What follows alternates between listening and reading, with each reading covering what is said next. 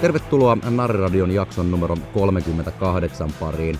Minä olen hostinne Johannes Vuoksivirta ja tässä jaksossa me vakiopanelistimme Roope Rätyn kanssa aloitamme tutustumisen öö, Jokereiden edustusjoukkueen tuoreeseen päävalmentajaan Tero Määttään. Ja juttuahan meillä muutin riitti, ja juurikin siitä syystä Tero Määtän vierailu Narriradiossa on kaksiosainen, mutta menkäämme sen pidemmittä puheitta tuonne ykkösosan pariin.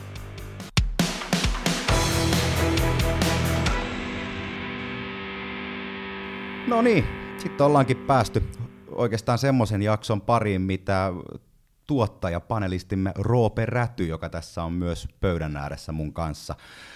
Äh, hän on odottanut tätä hetkeä erittäin paljon. Meinaa linjojen toisessa päässä meillä on jokereiden edustusjoukkueen uusi päävalmentaja Tero Määttä. Tervetuloa ja kiitti, että saatiin sut jutuille.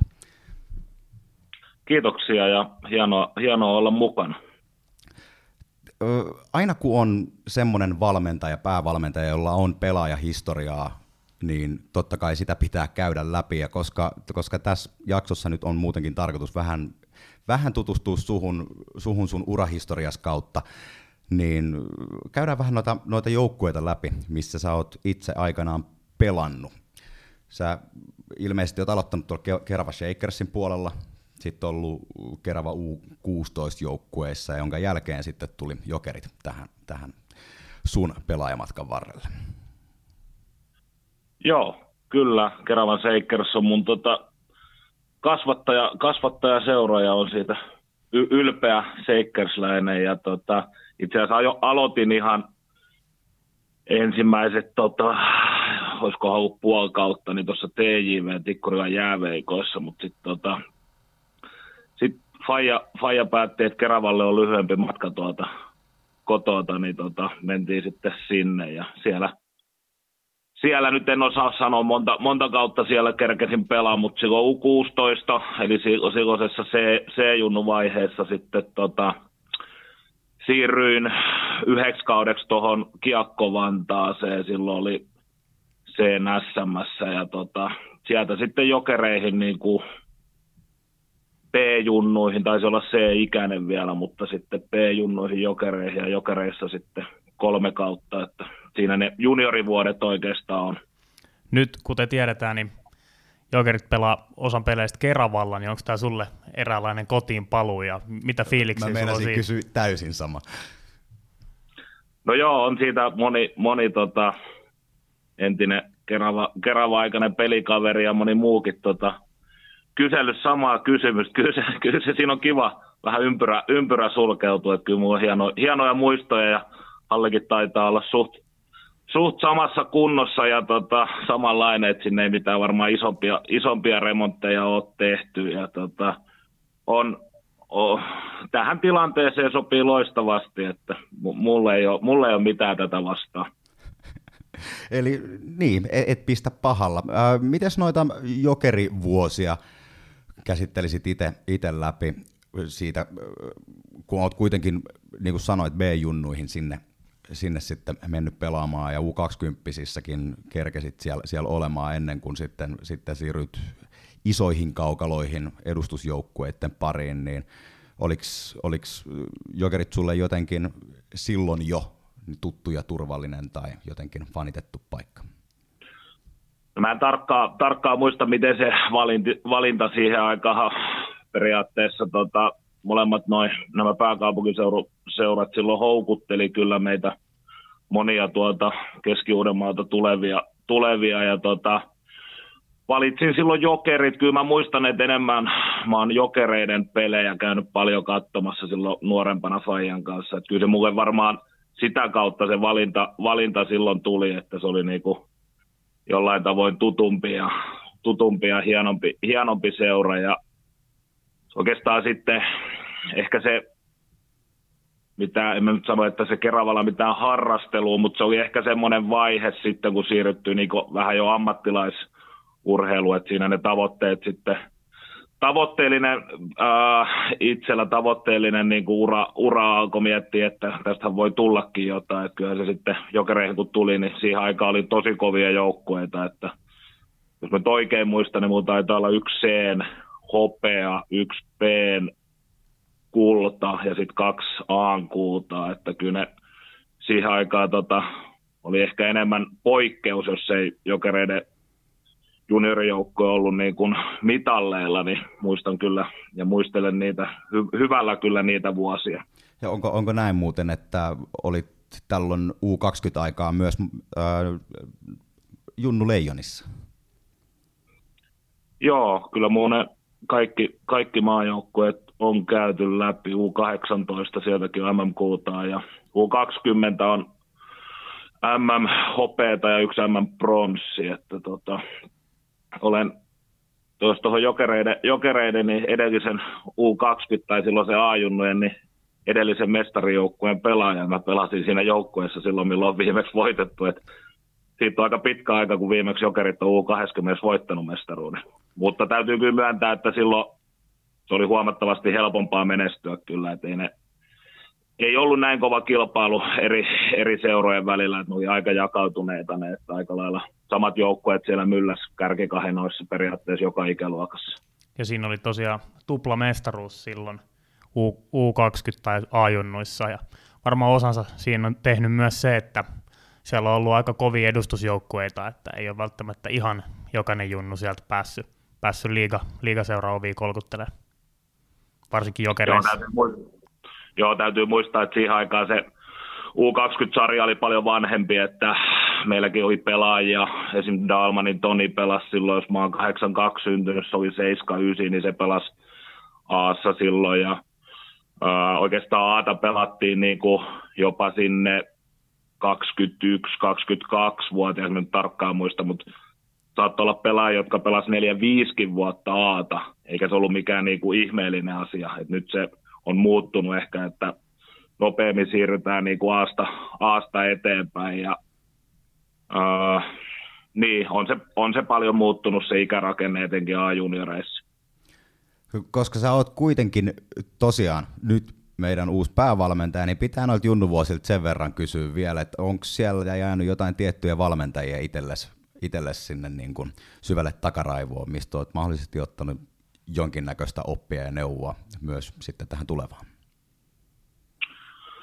No, tuo on hyvä kysymys. Niin mulla on ollut paljon, paljon valmentajia niin junnuvuosina kuin sitten aikuis, tuossa aikuisten, aikuisten puolella. Kyllä mä tässä tietenkään voi ihan kaikkia luetella. Mä väittäisin, että mulla oli silloin, edelleen mä pidän, mä oon joskus aikaisemminkin sanonut, niin mun parhaina tavallaan, mistä ne lähtöisin sieltä Keravan mulla oli kaksi valmentajaa, Seppo Leimio ja Jukka-Pekka Vuorinen, niin tota, ehkä mä sieltä on kuitenkin ne semmoiset, ne nimet mä nostan, koska se oli sitä aikaa, kun uh, tota, opeteltiin niinku jää, jää, jääkiekkoa ja ihmiseksi, elämistä, ihmiseksi tota, kasvamista ja tuommoista, niin kyllä mä väitän, että ne on ne tärkeimmät. Että ei mulla... He neuvoivat sen rakkauden jääkiekkoa kohden. Niin, ja muutenkin urheiluun ja tuommoiseen, niin kuin, sehän aika semmoista vilpitöntä aikaa, että ei, ei sitä silloin tietenkään ymmärrä, mutta tota, ja sitten tietenkin mulla on U20 maajoukkuessa se ehkä, ehkä sieltä voisi kuvita, kyllä Jalosen, Kari Jalonen oli ja Erkka Westerlund, Westerlund niinä vuosina, niin ehkä sieltä, sieltä on tietty juttu. Kyllä mä monelta valmentajalta ottanut omasta mielestään niin semmoisia juttuja, mutta sitten taas ehkä isompi on se, että on niitä valmentajia, joita ainakin on ottanut sen opin, että noita asioita ei kannata ihan noin tehdä. Tota, sekä että hyviä ja vähän, vähän vähemmän hyviä valmentajia ollut uralla.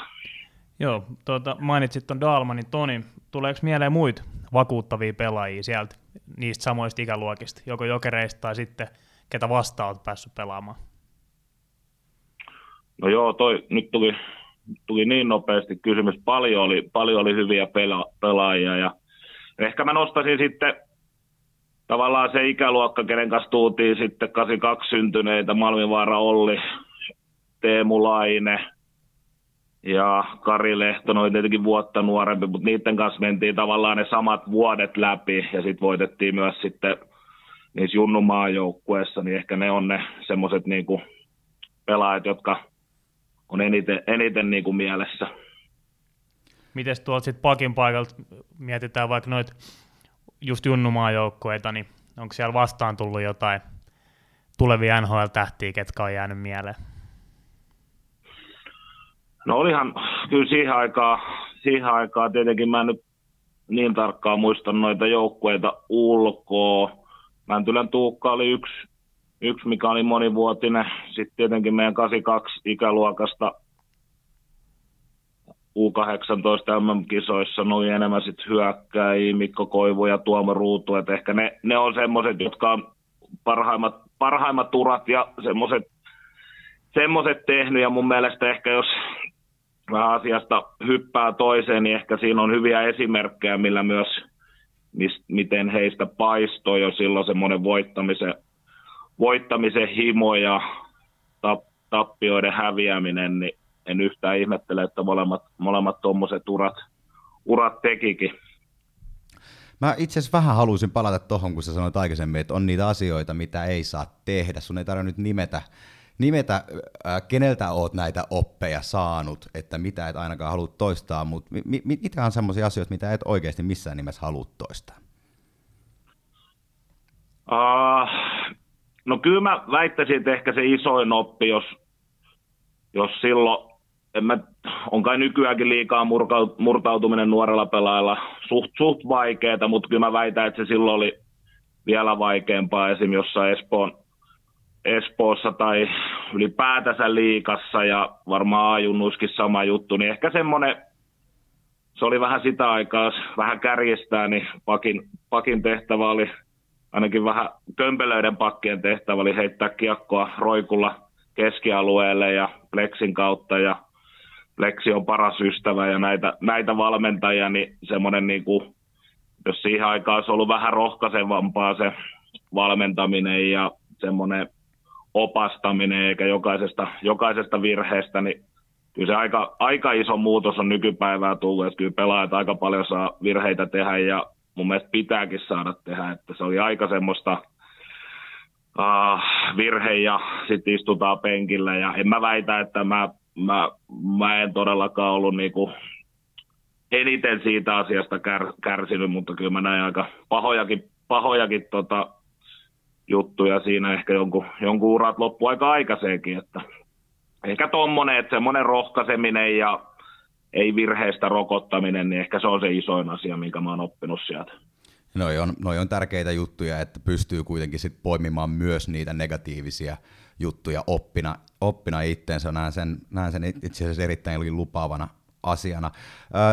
junnuvuodet pelaajana on käyty, sitten siirryttiinkin jo tuonne edustusjoukkueiden pariin, ja siellä ekat kuusi kautta kävi toki S Sissä välillä lainalla, mutta pelasit Espoon Bluesissa. Mitä sieltä on jäänyt mieleen?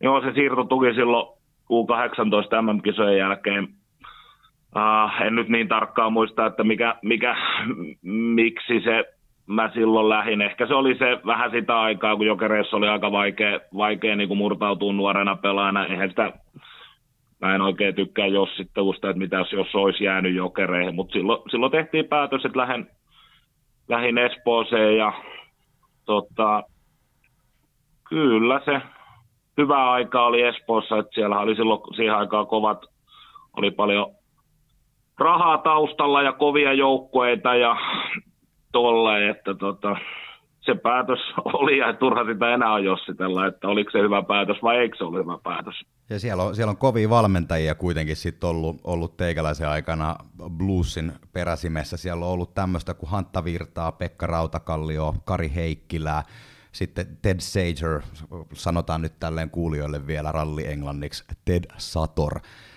niin onko näistä kundeista jäänyt myös jotain oppeja matkaan? No es, es, kuuden vuoden aikana oli monta valmentaa, ehkä se kertoo enemmän, että meillä aina ei välttämättä se tulos ollut odotusten mukaisen, mukainen, että tota, valmentaja, en nyt muista monta kertaa valmentaja vaihtui kauden aikana, ehkä siihen aikaan vielä se jotenkin taisi vaihtua vähän herkemminkin kuin vielä, mutta tota, uh, en, en osaa noista nostaa niinku yhtä. Ehkä Kari Heikkilä aikoinaan, mitä on ehkä häneltä, se tulisi joko tuolta idästä, idästä takas oli ollut silloin, niin ehkä se semmoinen harjoittelukulttuuri mitä, ja semmoinen vaatimustaso, ehkä hän, häneltä on sitä, sitä ottanut niin kuin tähän oma, omaan valmentamiseen. Tietynlaiset aika jämäkkää toimintaa ja kyllä oli määrät aika kovin, että ei oltu Suomessa kyllä silloin, silloin totuttu, että saattoi olla kevät, kevätharjoittelussa tai tuossa kesäharjoittelussa niin kolme, kolme reenin päiviä ja oli niin kuin aina yksittäisiä harjoituksia, että kolme kertaa tuli, tultiin hallille, niin en nyt väitä, että sille ei nyt tehdään, mutta semmoisen mä ehkä häneltä tietyllä tapaa jollain tavoin kopioinut. Öö, en ollut ehkä hänen suosikki pelaajansa, että silloin, ei ollut, silloin ehkä hän tuntunut mun, mun mielestä niin hyvältä valmentaa. Ehkä myöhemmin valmentajana, niin kun on keräillyt vähän tietoa tuota menneisyydestä, niin siinä on ehkä yksi hyvä. Sitten bluesin jälkeen Suomi-kaukalot sai jäädä hetkeksi ja Elitserien, Mora. Oliko tota, tämä itse asiassa taitaa olla sun pelaajauran ainoa ulkomaan pesti, eikö näin? Kyllä, se tota, en mä sitä ollut silleen suunnitellut ihmeemmin, ei siihen aikaan ehkä miettinyt, ehkä oli niin naivi, naivi että tämä vaan joka vuosi jossain, jossain jatkuu ja tulee, tulee uusi, uusi paikka, mutta myöhemmin ajateltuna tosi, tosi kiva kokemus, tosi, tosi hienoja muistoja, tosi pieni kaupunki, semmoinen 20, 25 000 ihmistä, vähän niin kuin kylä oikeastaan, yksi kävelykatu ja kirkko ja siinä oli muutamat kaupat, oli hieno jääkiekkokaupunki, eli, eli jääkiekosta ja etenkin talvella siellä ei paljon muuta ollut. Meillä syntyi silloin ensimmäinen lapsi viikkoa aikaisemmin ennen kuin sinne muutettiin, niin ehkä sekin, sekin kultaa niitä muistoja. Mutta oli jääkiekkoillisestikin ihan kaksi, kaksi tosi hienoa kautta ja paljon hyviä muistoja. Meillähän oli tosi semmoinen niin kuin ulkomaalaispainotteinen painotteinen joukkue, että jos en nyt ihan väärässä on, niin oliko kahdeksan suomalaista pelaajaa ja sitten taisi olla pari kanukkia ja sitten vielä tsekkejä, slovakkeja ja norjalaisia, että se oli semmoinen ulkomaalaislegioona oikeastaan ja Rindeli Harri oli silloin vielä päävalmentajana, niin se oli ei hirveästi Ruotsi kyllä tarttunut, tarttunut niiden kahden vuoden aikana, että enemmän puhuttiin Suomea ja Englantia kyllä. Ja itse asiassa just, just olin kysymässä, että taipuuko Ruotsi, mutta sitten rupesit luettelemaan noita kansalaisuuksia, kanssapelaajia, niin tota, kyllä varmaan aika Englannilla ollaan menty. Kyllä. Sitten Elitserienin jälkeen loppuura Porissa, Ässissä. Joo, tarkoitus oli jatkaa Ruotsissa. Silloin muu meni viimeisessä, pelattiin sitä legendaarista putoamista putoamissarjaa silloin toisella kaudella. Nilkka, Nilkka meni aika pahasti poikki, poikki ja tota, se sitten ainakin osittain vesitti sen jat, jatkon su- siellä ja se oli oikeastaan ensimmäinen, ensimmäinen niin kuin semmoinen tilanne, että ei oikein tiennyt missä. Mulla ei paljon loukkaantumisia uralla ollut, toi oli oikeastaan ainoa kaksi, kaksi isoa, toi oli semmoinen, semmoinen niin sitten meni kesä oikeastaan ensimmäistä kertaa työttömänä ja sitten tota, Ässiin sitten päädyttiin jo kolmeksi, kolmeksi kaudeksi ja siellä, siellä sitten loppui myös ura. Ja siellä on kuitenkin ollut sitten myös Alpo Suhosta ja Pekka Rautakallio muun muassa valmentajana. Ja itse asiassa Pekka Rautakallio apparina tässä olla Karri Kivi myös tuolla jo aloittelemassa. Joo, Pori, oli, Pori on hieno paikka pelata jääkiekkoa. Se on niin kuin mä joskus sanonut, että se on taivas ja helvetti samassa, että tota, se on kun menee hyvin, niin mun mielestä se on paras paikka ainakin Suomessa, Suomessa pelata jääkiekkoa siihen aikaan. Mutta sitten kun menee huonosti, niin se on todella, todella vaativa se kaupunki, että oltiin ekalla kaudella.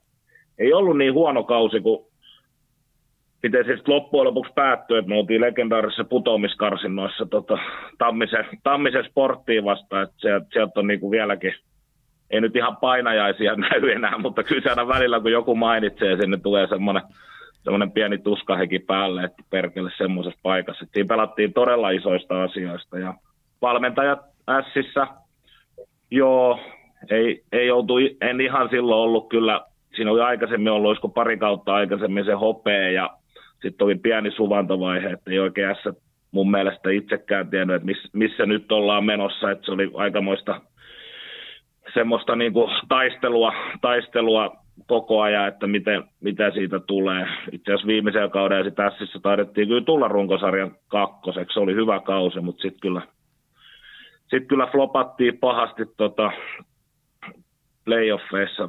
Plussi taisi silloin tehdä sen nousun sieltä sääliplayereista ja mennä finaaleihin asti silloin. Matikaisen Petu, Petu johdatti joukot finaaleihin asti. Joo, näinhän se, näinhän se oli. Tuosta täytyy mainita tuosta putoamissarjasta. Siitä jäi myös Tammiselta aika legendaarinen haastattelu jälkipolville. Et sitä on tullut kyllä monesti naureskeltu ja hyviä, hyviä fraaseja sieltä voi poimia. Joo, on tullut itsekin kat- katteltua aina tasaisin väliajoin kyllä jossain yhteydessä.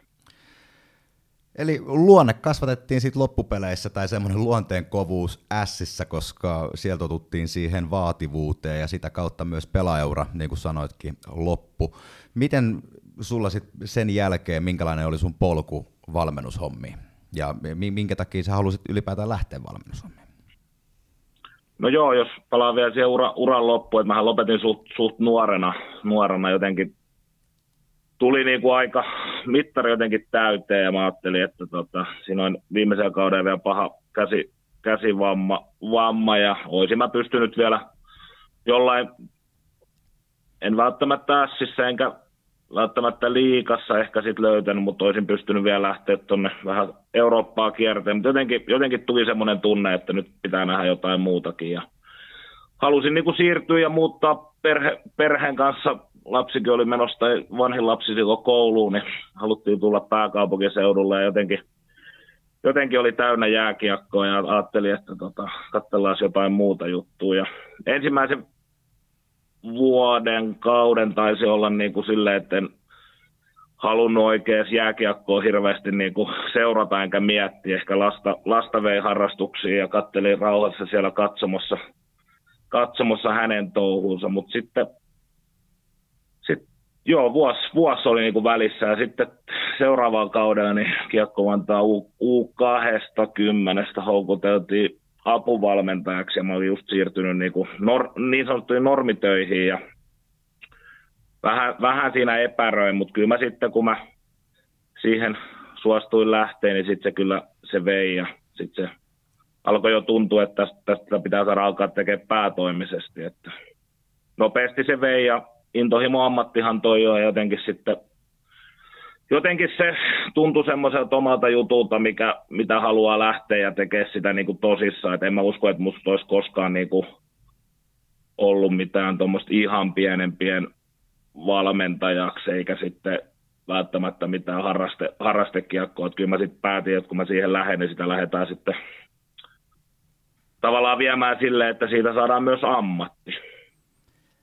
Ja sitten, sitten alkoikin apulaisvalmentaja hommien jälkeen päävalmentaja hommat ja ensimmäinen joukkue taisi olla Porvon Hunters.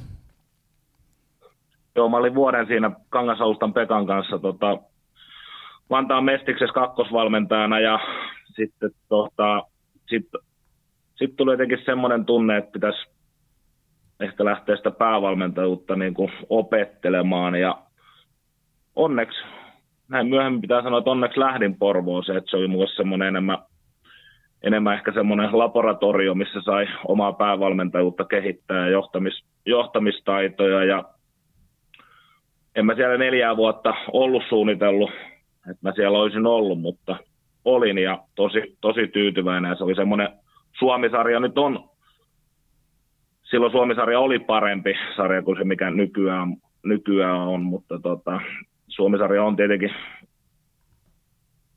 puoliksi harrastaja, puoliksi ehkä puoliammattilaissarja, niin tota, mutta se ei ollut se juttu, että mä halusin, halusin niinku opetella ja tehdä sitä asiaa niin kuin omalla tyylillä ja oppia sitä, niin to- todella hyvä kokemus neljä vuotta Porvoossa. Joo, sieltä varmaan sitä omaa valmennusfilosofiaa lähetty sitten sitten rakentamaan. Kysellään siitä vähän kohta lisää, mutta näin niin kuin ylätasolla, miten sä näet päävalmentajan roolin? Onko se enemmän niiden omien pelaajien tuntemista vai onko se niin kun sen pelin tuntemista? Eli, eli mitkä on ne niin kuin tärkeimmät vaatimukset sun mielestä hyvälle päävalmentajalle? No to, tohon, tohon voisi vastata tosi laajasti, mä yritän ehkä tiivistää.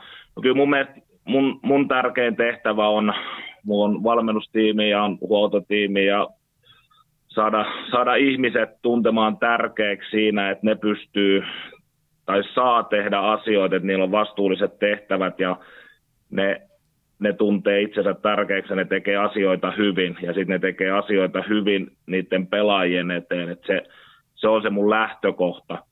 Ja kyllä sitten mun mielestä päävalmentajan pitää osata pelikin. Että kyllähän niin kuin valmennustiimi on tärkeä. Mun mielestä mulla on tällä hetkelläkin tosi, oli viime kaudella ja aikaisemminkin kausi ollut hyviä valmennustiimiä. Että sieltä sitten sen omien ehkä heikkouksien tukeminen, niin sitä kautta se mun mielestä on. Mutta kyllä päävalmentajan tehtävä mun mielestä on tärkein, että sä saat hyvä, hyvä johtamaan sitä koko sun orkesteri ja saada niistä ihmisistä irti, on se sitten huoltaja tai kakkosvalmentaja tai fysiikkavalmentaja tai pelaaja. Joo, toi on hyvä, sä mainitsit NS niin omat heikkoudet. Monella tuntuu olevan niin vaikea myöntää omia heikkouksia, mutta silloin ei kyllä löydy myöskään tapoja kehittää niitä. Niin mitä sä koet, että on ne asiat, missä nimenomaan tämä valmennusjohto tai sun valmennustiimi auttaa sua, missä sä tarvit heiltä tukea, että et mitkä on tavallaan niitä asioita, mitä ehkä se apuvalmentaja sun joukkueessa tekee ja tukee sua? No kyllä, jos puhutaan mun nykyisestä valmennustiimistä, niin ne, mä oon vähän semmoinen nollasta, nollasta sataa, että mulla sitten kiihtyy ja kyllä sitten taas Niskasen, Niskasen Mika on sitten toistepäin, että se osaa sitten siinä vaiheessa vähän hyssytellä ja rauhoittaa. rauhoittaa. En mä koe, että sen aina heikkous totta kai välillä pitää rähtää, mutta ja sitten tota, ehkä semmoinen reagointi pelin sisällä, että jossain pelissä, kun joku asia ei vaan lähde toimimaan, niin kyllä sitten niissä, niissä mulle osaa, osaa sanoa, että pitäisikö tota vähän muuttaa, että ei siellä nyt isoja muutoksia pelin sisällä pysty tekemään. Semmoiset asiat mut ensimmäisenä nousee mieleen, että semmoinen, missä on mun, mun vastakohta, että hän ottaa asioita rauhallisemmin ja muu välillä vähän kiihtyy ja sitten toi toinen pelin, pelin aikainen reagointi. Eli se on vähän tämmöistä niin tunteella johtamista myös. Totta kai siinä on varmasti myös järki mukana, mutta se tunne, tunne on se, mitä pyritään myös ohjailemaan. No joo, olen mä onneksi kehittynyt, kehittynyt siinäkin, että tota, ei se aina, ei se aina tota, vie niin kuin liikaa, liikaa sitä väärää suuntaa. Ja, mutta toi mun nyt ensimmäisenä tuli tuossa mieleen, että kyllä mä, kyllä mä legendaarinen sanonta mieluummin överi kuin vajari, niin tota, kyllä mä siitä tykkään. Kyllä tunnetta pitää olla niin harjoituksissa kuin etenkin pelissä, että mieluummin, mieluummin sitten vedetään yli se tunne ja kyllä mä rehellisesti sanon, että mä itse, itse lataan itseni pelipäivään ja haluan, haluan tietenkin, että kaikki muutkin lataa siihen. Kyllä mulle pelipäivä on aina semmoinen, semmoinen niin juhlapäivä, että ehkä varmaan osittain siitä joskus sitten välillä vähän räiskyykin. Mites tota, erilaisilla valmentajilla on kaikki eri, erilaisia metodeja. Muistan Kari Jalonen vei IFK-pelaajat muistaakseni teatteriin ennen finaalisarjaa ja sitten Petu Matikainen on moottorisahalla vetänyt alasti pukukopissa ja ties mitä legendoja, niin onko sulla jotain tämmöisiä niin kuin, jotain tämmöisiä erikoisempia metodeja tai jotain semmoisia niin johtamistyylejä tai tämmöisiä, mitä, mitä sä oot ehkä ottanut jostain tai, tai itse kehitellyt?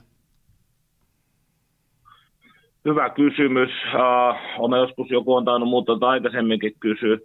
Mä ehkä yritän, mulla ei varsinaisesti ole mitään tuommoista, ehkä olen joskus miettinyt, että jotain, jotain voisi kopissa vähän räväyttää, mutta sitten taas moottorisaan kanssa mun mielestä se sopii Petulle, Petulle hyvin, että mä en ehkä välttämättä sit sitä sen, sen kopioinen, mutta mä ehkä itse ainakin omasta mielestään, missä mä, mun, mikä on myös mun vahvuus, että mä osaan lukea sitä pelaajien niin kuin ta- tunnetasoa tai miksi sitä nyt kutsutaan, että mikä niiden vireys, vireystila on, että joskus pitää vähän ärähtää jo ennen peliä tai vähän siinä ja joskus kannattaa vaan olla hissukseen. mä en esim. pelipäivänä, niin mullehan täydellinen tilanne on se, että mun ei tarvitsisi olla esillä siellä. Et se on, mä, mä koen, tai mun filosofian kuuluu, että se pelipäivä on pelaajien päivä. Et jos mun täytyy pelipäivänä hirveästi siellä huutaa tai käydä asioita läpi, niin sitten mä koen, että mä oon kyllä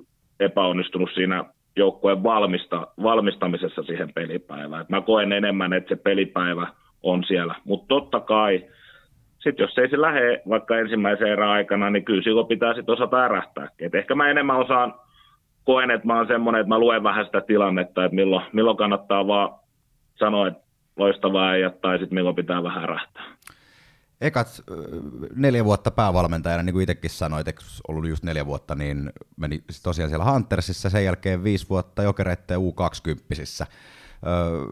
mitä luulet, kummassa on, kummassa on se niin kuin isompi kehitys tapahtunut tai kasvuna sussa henkilökohtaisesti mielestäsi valmentajana? No tuohon, tuohon on helppo vastata. Molemmat on ollut tärkeitä. Se Porvoon aika oli semmoista vähän enemmän johtamisen opettelua. Siellä harjoittelumäärät niin paljon pienempiä, pelaajat ei niin huippuurheilijoita. Ehkä siellä piti enemmän osata lukea, että milloin, milloin saadaan peleistä irti, mutta kyllä sit pakko mun on jokerit sanoa, että se on, se on se tärkein vaihe, että se, mitä mä en Porvoossa oppinut, niin oli se, että miten ehkä pelin ymmärtäminen, että mitä mä joskus johonkin haastatteluun sanoin, että ensimmäisen kahden kuukauden aikana mä tulin jokereihin, niin miten paljon mä opin pelistä. Et kyllä mä myöhemmin olen miettinyt, että Porvoskin olisi voinut ehkä vähän enemmän ottaa, yrittää oppia, mutta ei ollut semmoista niin kuin tukiverkostoa siellä urheilujohtamista tai muita valmentajia, että tietenkin tuommoinen pieni harrastelijaseura, mutta se, että miten paljon mä oon oppinut jokereissa pelistä ensimmäisen ja toisen kauden aikana ja oikeastaan koko ajan, niin kyllä se on kehittänyt mua hirveästi siihen pelin ymmärtämiseen ja miten asioita sitten harjoitellaan, että sit niitä saadaan näkyviin. Että OP Yrjä Heikki on isossa roolissa ollut kyllä mun, mun niin kuin valmentajuuden pelin, pelin tota, ymmärryksen kehittämisessä niin näiden viiden vuoden aikana kyllä minkä verran sä seuraat esimerkiksi NHL tai muita, muuta niin kuin jääkiekkoja ja sieltä haet jotain tämmöisiä modernin kiekon trendejä? Jääkiekko, jääkiekkoa seuraan todella paljon. Ehkä NHL vähän sen takia on sivussa, koska pelit, pelit tulee siihen aikaan. Totta kai niitä voi katsoa nauhatakin. Mutta tota, kyllä mä aika tietoinen on, että mihin, mihin se, se on menossa. Ja mutta mun mielestä sieltä ei voi suoraan ottaa oppia se, sen kaukalon koon tai sitten sen semmoisten asioiden kanssa. Totta kai siellä on paljon, siellä on maailman parhaat pelaajat ja miten ne pelaa laitojen lähellä ja se kamppailujuttu, niin ne on semmoisia asioita. Itse pelistämään niin hirveästi sieltä ota, koska se on vähän semmoista, rumasti sanottuna vähän yksilö, yksilökeskeisempää mun mielestä. Se ei ole niin hyvää, hyvää jääkiekkoa, siis onhan se maailman parasta jääkiekkoa, mutta se ei välttämättä sovi aina kaikkeen. Mestistä seuraan paljon, etenkin viime kaudella, kaudella seurasin vielä enemmän ja liikaa sitten siihen päälle, mutta paljon katon jääkiekkoa ja välillä yritän silleen, että ei, ei katsoisi sitä niin kuin valmentajana, mutta se on, se on aika vaikeaa. Aina sieltä rupeaa miettimään niitä asioita, mutta kyllä se mulle tosi tärkeä on, koska mä koen, että sieltä se oppi tulee ja ne aha-elämykset. Ja jos en mä, jos en mä katsoisi jääkiekkoa ollenkaan, niin en mä kokisi silloin, että mä pystyisin hirveästi kehittyykään. Ja varmastikin myös sitten se, kun katsoo, katsoo telkkarin välityksellä, niin sitä katsoo vähän eri perspektiivistä, kun ei ole semmoista samanlaista tunnepaloa siinä taustalla omaa joukkuetta kohtaan, vaan pystyy niin kuin seuraamaan e, pelitavallisia asioita paljon tarkemmin. Juuri näin. Itse asiassa tuossa aikaisemmin nopeasti mainittiinkin, että U20 tuon Huntersin jälkeen. Siellä meni seuraavat viisi vuotta. Voitaisiin vähän tuota viime kautta pureskella tälleen niin kuin pikakelauksena, ei nyt ihan liian pitkälle siihen, siihen mennä, mutta siellä on, siellä on muun muassa, Roope itse mainitsi tuossa ennen kuin tänne tultiin, niin siellä on aikamoinen kokoonpanon ruletti ollut muun muassa alkukaudesta käynnissä, niin Roope voisi itse asiassa niin tarkentaa tätä. Joo, me seurattiin mielenkiinnolla sitä, että alkukaudesta niin melkeinpä jokaiseen matsiin vaihtui ketjut tosi paljon ja mietittiin, mietittiin, että mikä tässä on taustalla. Niin haluatko vähän avaa tätä, että et, et, mikä siinä oli taustalla ja ehkä ylipäätään sitä, että miten sä niin kuin lähdet ajattelemaan jotain niin kuin ketjuja? Joo, loistava, loistava kysymys ja alle, allekirjoitan kyllä, että tota, Tästäkin voisin ehkä pidemmän vastauksen antaa, mutta koitan sen tiivistää. Uh, et ole, et ole ensimmäinen, joka asian on huomannut. Ja ei se nyt välttämättä ensi kauden mestiksessä niin vahva tuo, mutta ehkä se lähtökohta, mikä U20 viime kauden joukkoessa, yritän sen vähän faktoilla, faktoilla perustella, että jos esim. U18 hyökkääjää ja me ollaan jokereissa todella siinä mielessä oltiin viime kaudella onnellisessa tilanteessa, että meillä oli paljon niin kuin P-junnuikäisiä hyökkäjiä. Ja kyllä se, niin kuin se kilpailutilanteen luominen, että jos me ei, jos me ei sitten vaihdeltaisi, vaihdeltaisi pelien välissä kokoonpanoa ja ei, ei sitä kautta annettaisi pelaajille usko, että niin on mahdollisuus päästä kokoonpanoon, niin tota, ehkä se on se isompi. Ja sitten toinen juttu, mikä on niin kuin myös fakta, että en, mä en ole ainoa, joka aina päättää sen pelin tai kokoonpanon, että jokereissa etenkin, jokereissa etenkin vahvasti mietitään se urheilujohdon kanssa, että kuka, kuka pelaaja pelaa missäkin viikonloppuna ja kuka pelaa U18, U16, U20 ja tilanteen mukaan.